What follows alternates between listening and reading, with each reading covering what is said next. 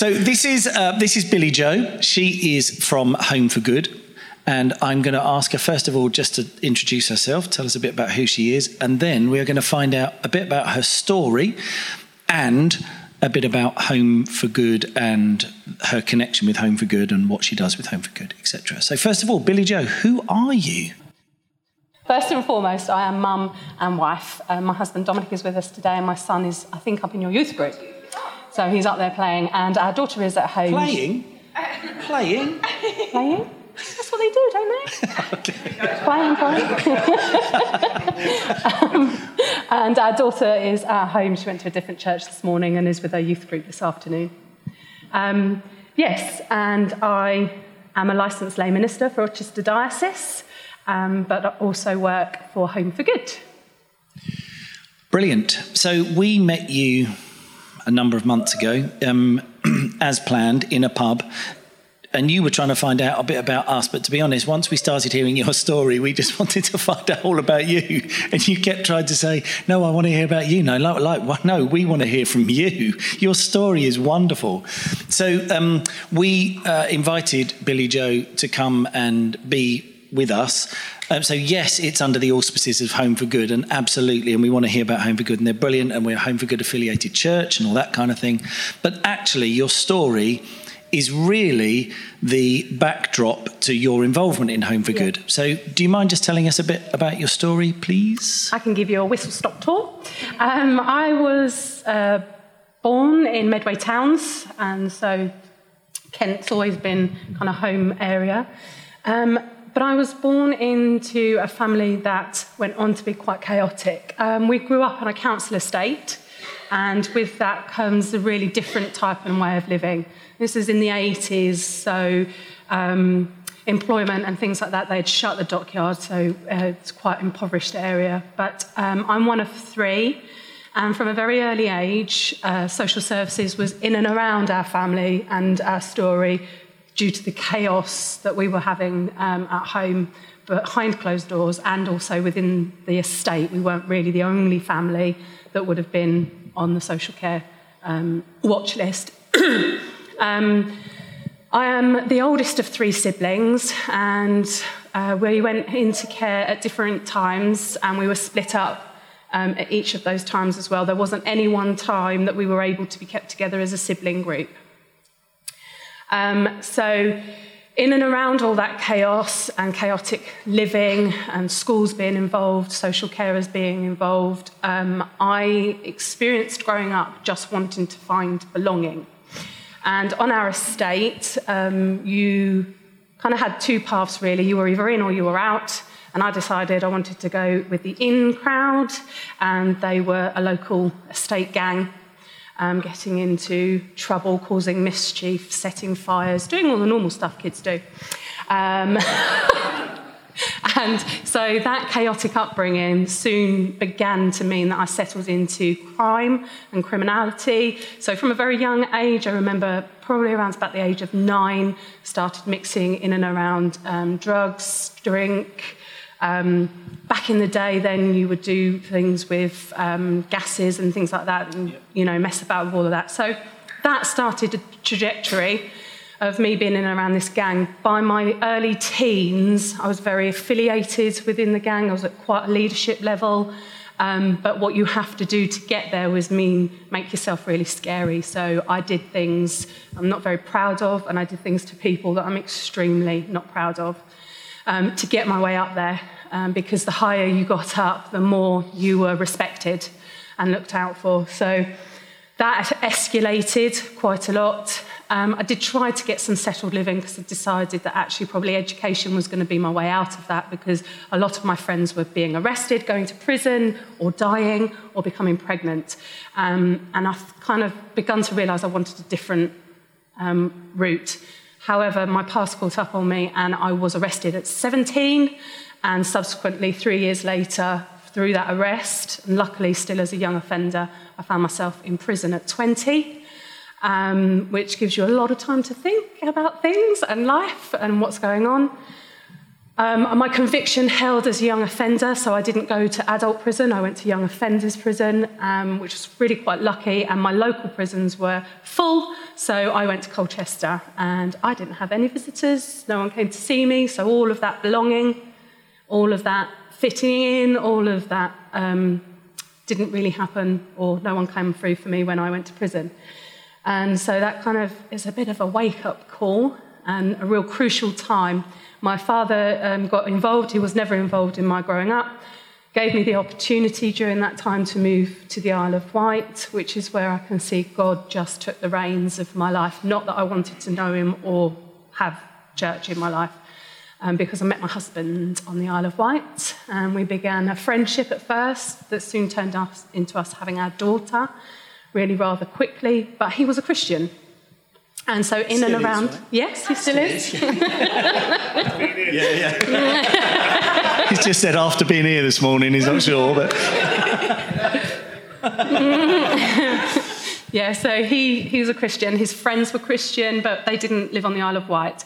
Um, Dominic grew up in the church we now, I now serve in the church, and our family serves the church. So in dating, we found out that we had quite a few similarities, and he had absolutely no idea of all of what I've just told you and more. because I don't have all morning to share everything with you. Um, but he knew nothing. He met me as Billy Joe, and that all of that was shut and closed, and I was making a new life for myself. New friends, no one knew, other than my dad and my stepmom. Um, so that was that. I then found out his dad worked with my uncle, and suddenly I started to think, oh, oops.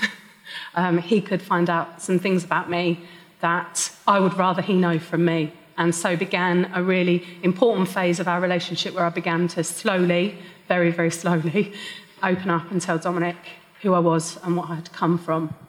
Um, and how long had you been together when that when you started being that open?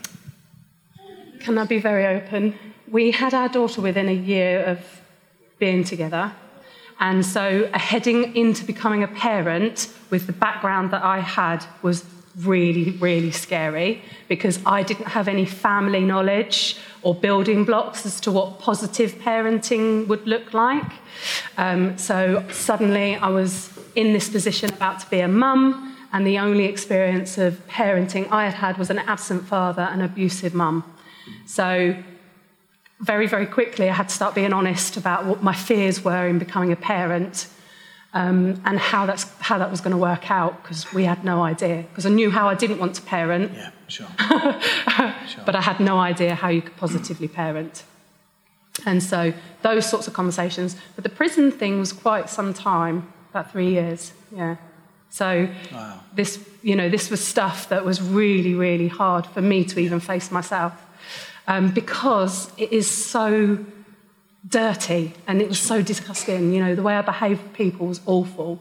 And so to say that and to come out with that, um, but um, God does the rest. But yeah, He deals with really messy things, and I'm so grateful. Um, so, and, and, that went on. But we had our son, we, we got married and we had our son. But in between all those times, Dominic and I would come back to where we now live, Welling and I would have the opportunity to be invited to church, which I'd go to every now and again, not necessarily openly go to because I was quite anti church, definitely anti God, because the messages in the sermons were, um, you know, this God of love, compassion, kindness, caring, and, you know, this 20 something year old would sit there and say, Really? Because mate, you weren't in any of that. you weren't anywhere. And the two people that created me, if you're meant to be this creator, why did you give me to them? Because, you know, they really hurt me.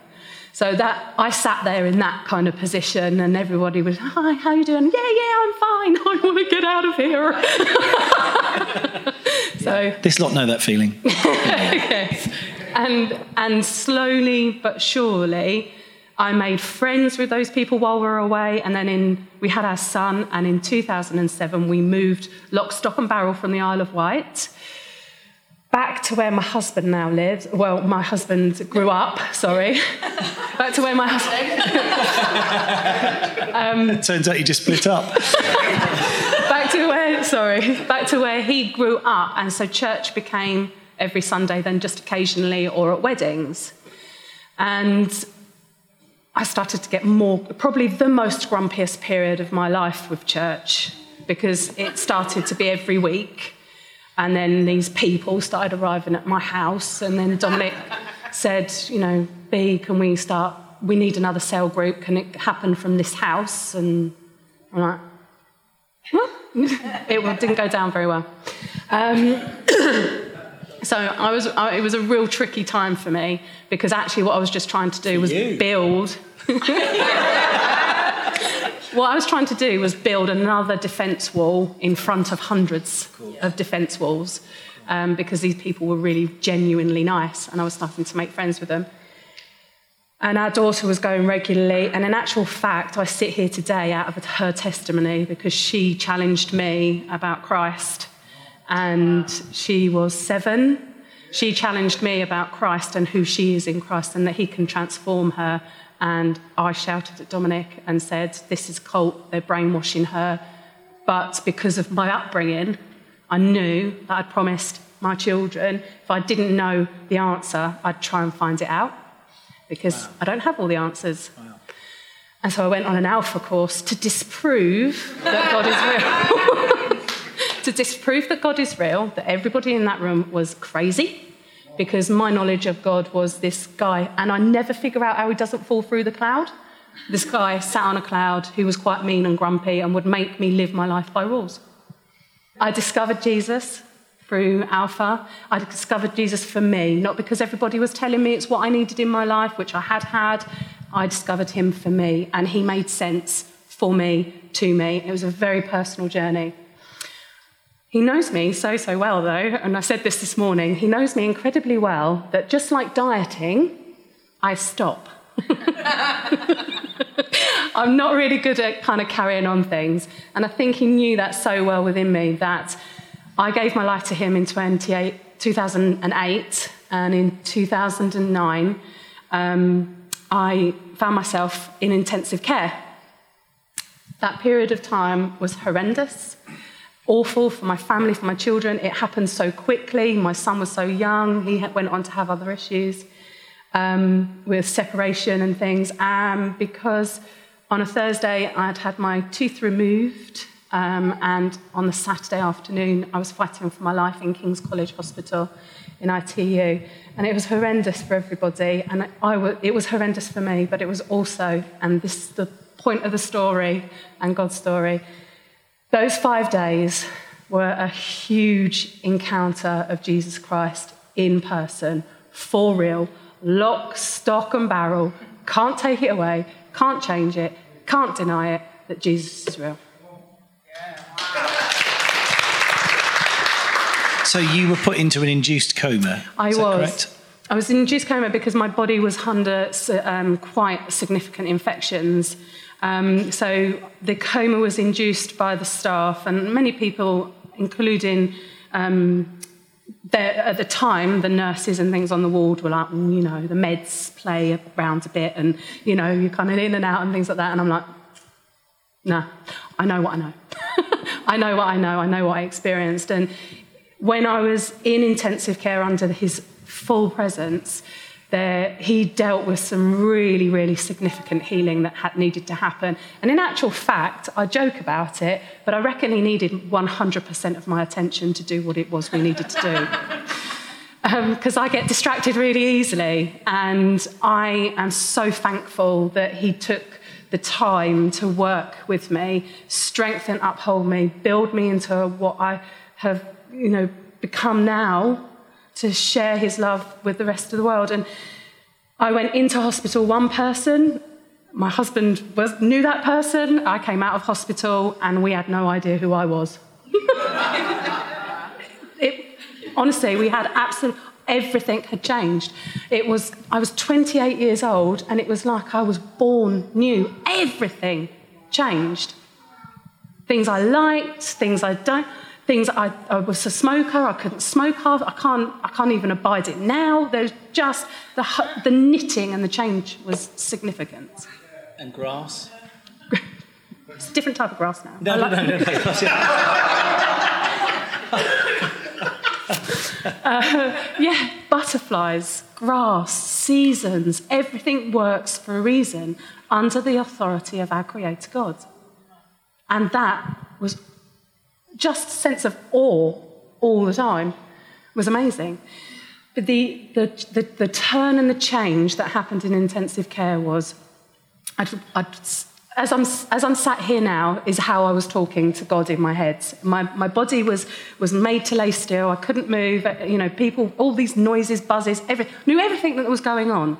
And he was here. He was here inside, just talking, and you know. And I'd got to the point where medically I was exhausted. I was so so tired. I'm a I'm a really strong person, and I'll fight for justice. Um, and righteous, I get righteously angry and things like that. So I, I can really, really put up a good fight. Um, there was 24 hour notice given on my life. Uh, the, they were uncertain as to the outcomes. My friend Rachel messaged the other day to say she remembers praying over the 24 hours and through, through tears. And I, um, we've done do a timeline, and I can pin that down to a point where I just said, God, you know, you're so awesome and you're so amazing, and I really like being here with you next to you. And if this is an inch of what heaven's going to be like, I'm ready to go. I'm so tired. The kids will be okay. My husband, give him a wife. I won't like her, but you know, the kids need a mum. They need someone to do the cooking, the cleaning, the washing, the ironing, the shopping. You know. um, I had, I, you know, I'd sorted out all the the, the, the stuff that needed sorting, sure. and just said to him, Lord, Lord, it's time. It's time. I'm tired. But he's so good because what I hadn't sorted was I was laid in a bed with so many people fighting for my life to keep me alive that I hadn't sorted leaving. I hadn't sorted actually going, and, and it was a great option. It's, I mean, the presence the comfort of heaven, the comfort of heaven was calling. And I saw a picture of my husband and my two children, and my heart tore. And I said, I can't leave them, send me home, and I'll serve you every single day. Day later, 10 years today, this day, 10 years ago, I left ITU and went and moved to the ward and I spent the following five days giving myself a target every single day to have each tube taken out because I needed to see my kids. But I didn't want them seeing me in the state. I mean, I was, I was a mess. I'd had five major drains in my neck. I couldn't talk, I couldn't eat. Um, my, my body had swollen because of the infection, and I was in a mess. I stank. Horrible. I hadn't showered in five days. um, and the doctor who signed the 24 hour notice on my life in ITU was the doctor who signed my discharge papers, who had said, I don't have the faith that you have because they all knew I was a Christian by then, because the minute I could start talking, like, guess what, guys? I pray with you. Um, and he said, I don't have the faith that you have, but what I do know is that I should not be signing this piece of paper and you should not be leaving this hospital. I shouldn't have even been out of intensive care.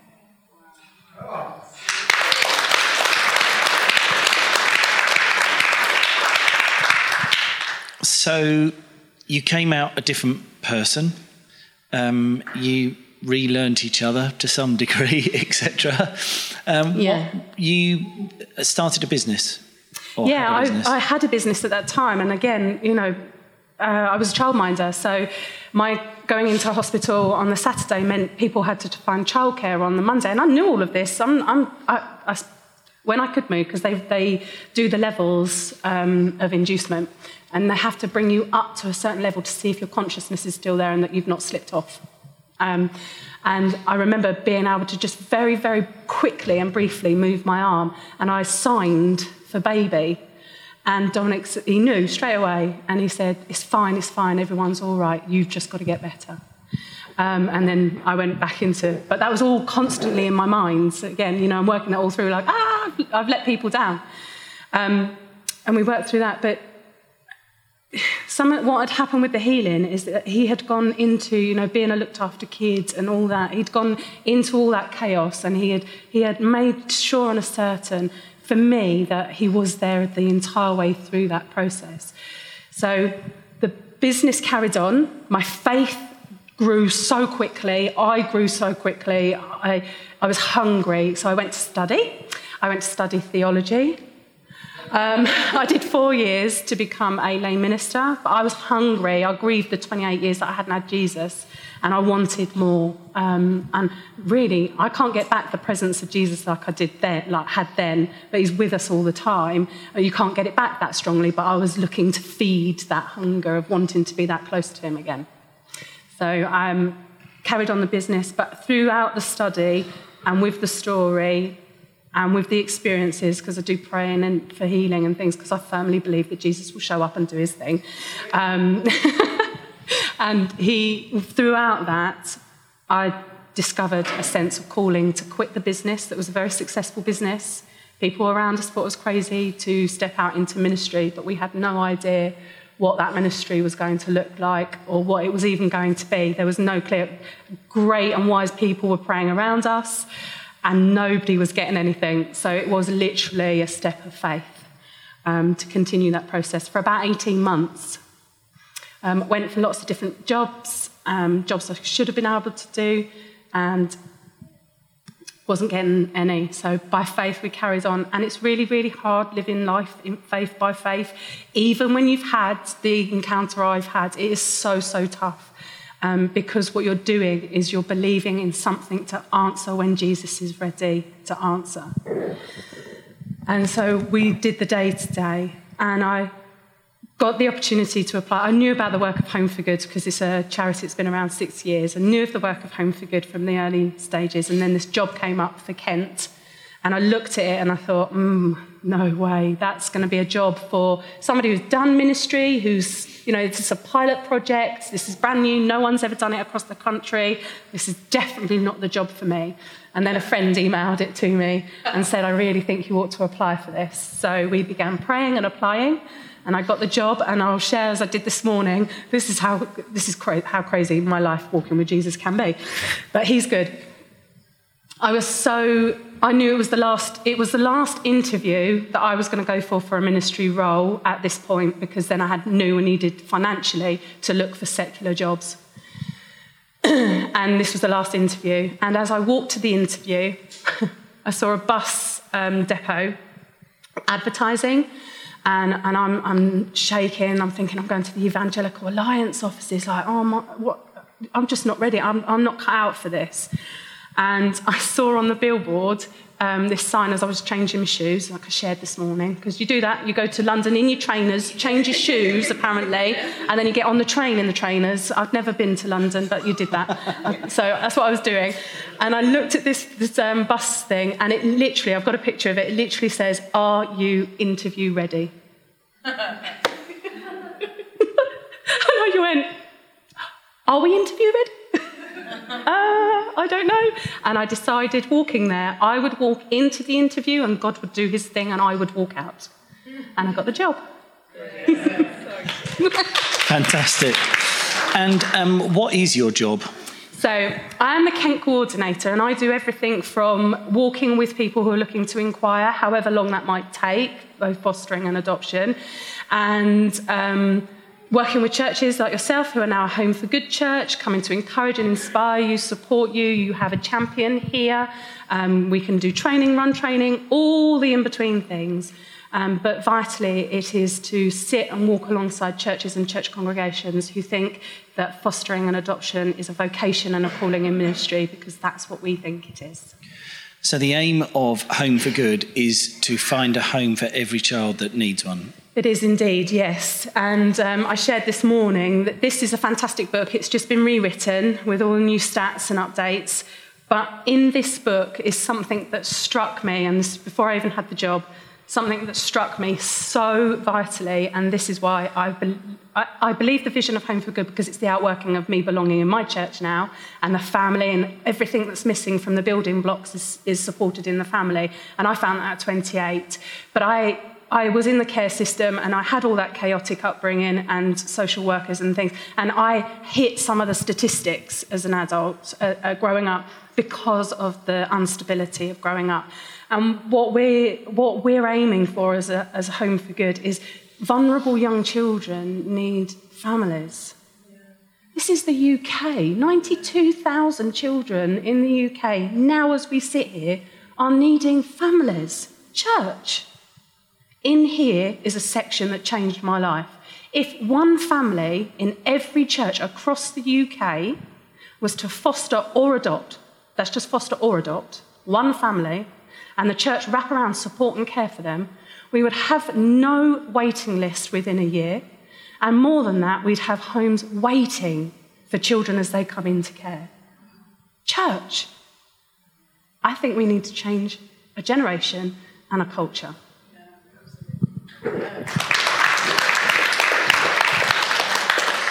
So we were talking earlier, and um, uh, Billy Joe said that every day 109 children go into care in the UK, statistically. So every day 109 children go into care.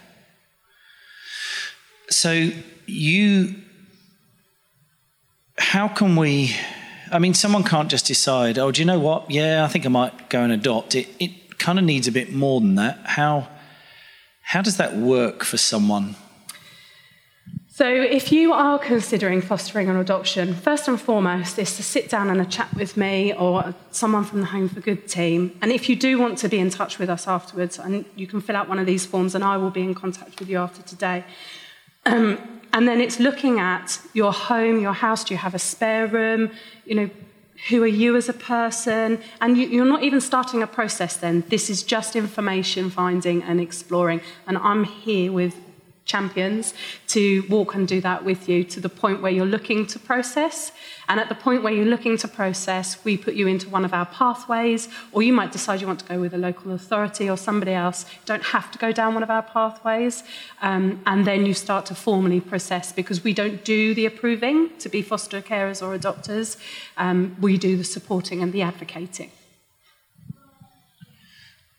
So, is there a particular type of person then that is makes an ideal adopter fosterer? No, that's a very hard question. No, there's lots of myths around who can and can't. And again, in conversation, we can go through those. But single people, um, LGBT, all those things. Age, there's no age limit. You have to be over 21 and have a spare room. They're the only, they're the two starting blocks. And vaguely stable life, one would assume. Well, uh, a, sta- a stable life. They're not looking for white picket fenced. I've had no trouble, experienced no trouble in my life because we're looking for um, robust adults to look after very broken, vulnerable children and young people. Home for Good sadly exists because we advocate for the hardest to find homes for. And guys, I sit here today, and this is, this is true, okay? Hardest to find homes for because they're over four. They're over four. Hardest to find homes because they're siblings, siblings who have experienced so much and can't be kept together. BME, teenagers. Do you know? Do you know? Mm, I'm going to get cross now. I'm sorry. I'm going to get cross now. Do you know what? I'm disgusted that I've read headlines saying that we've put teenagers in B&Bs and caravan parks because there aren't families willing, ready to wait for them.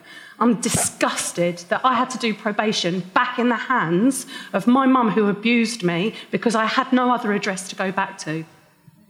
This is not on. This is the UK. And it's not on. Sorry. Don't need to apologise in any way. You wanted to finish with a story. I did. Please do. The restoration of Christ in everybody's life is so valuable and so important that 2019 I went to speak at a local church, um, Pip and Jim's, and I was interviewed, a bit like here. And before I was interviewed, another two people were interviewed. After the service, and as here today, I stand at the table and, and wait to speak and meet people. A lady came up to me, and I don't share personal details, I share the scenarios and um, just that I grew up in Medway Towns. And this lady came to me and she looked at me and she said, Did you grow up in Melville Court? I was like, Yes. She went, Do you have a sister? And she named her, I won't for today. And I'm like, Yes. and i I will never forget it. She looked at me and she said, BJ, I, I was your foster carer. They knew me as BJ because that's how I grew up. You don't know this because this has happened since we met. Um, Tandy stood before me. We broke down. It was a very biblical moment, very God. we, we broke down, we hugged, we cried. My poor CEO didn't know what to do because um, Phil had come to speak at that service. And she said, I have photographs of you playing in a, my garden. And I've met her for tea and coffee. I've been to the house that she looked after us in.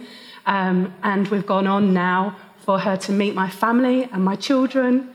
And, but do you know the question I asked her? Were you a Christian? Because what it showed me is that from day dot, I couldn't change, or he couldn't change the outcome and what was going to happen and what happened at the hands of people. But what he could do is he could make sure at the age of 39, I was given a message that he was caring from the beginning that he was there from the beginning because of church, because of Christians. And so I couldn't change the outcome, and I couldn't change prison, and I couldn't do any of that. But my goodness, Psalm 139, verse 7 Where can I flee from your spirit? Where can I hide from you? I wasn't. He was there. But he was there in the form of a foster carer who was a Christian and prayed. She prayed and she said, I used to think it was really silly that I would pray, you know, would pray. And I said to her, I can't thank you enough. I can't thank you enough for praying for me because it's those prayers that have gone on not to be mustard seeds anymore, but to grow, that I can be here and testify that the Lord Jesus Christ is amazing.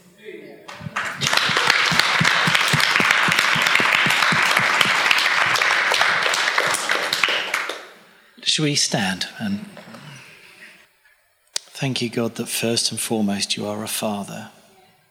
You're a good, good father and where Billy Joe has literally been in prison, God, you are with us in our metaphorical prisons too, in the prisons that we have in our own lives. I thank you that there is never a time when you're not with us.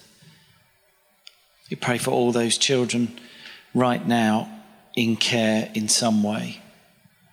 We pray, Father, that we would have your heart for those children. In the same way, God, your heart melts for them, you also have that indignant, righteous anger that says, This is not good enough. This is not what I planned. This is not what I want for my children. Father, I pray you will speak to us about praying, about families who might consider adopting or fostering, that God, you would put that call into their life and say, I, w- I would love you to do this. Will you start exploring it? We'll, we'll journey this out together. Father, will you also please call people who say, Well, I don't think I feel called to do this, but I do feel called to wrap around you and help you as you do it. And yeah, for those people who say, Well, I don't fit either of those categories, but you know what? I'm really committed to praying. Thank you so much for Billy Joe, Lord, and her family and her vulnerability and willingness just to speak of who she is and who you are. We love the way you and her hang out. More of that, Lord. And where she said she can't get back that feeling that she had I pray that she does. And this side of heaven too. Give an encounter with you that's like that, God. Thank you for these precious moments we have with you. Thanks for listening to our podcast today, and we hope you enjoyed it. For more information, visit ashfordvineyard.org or maybe drop into something if you're nearby. In the meantime, have a great week and know just how loved you are.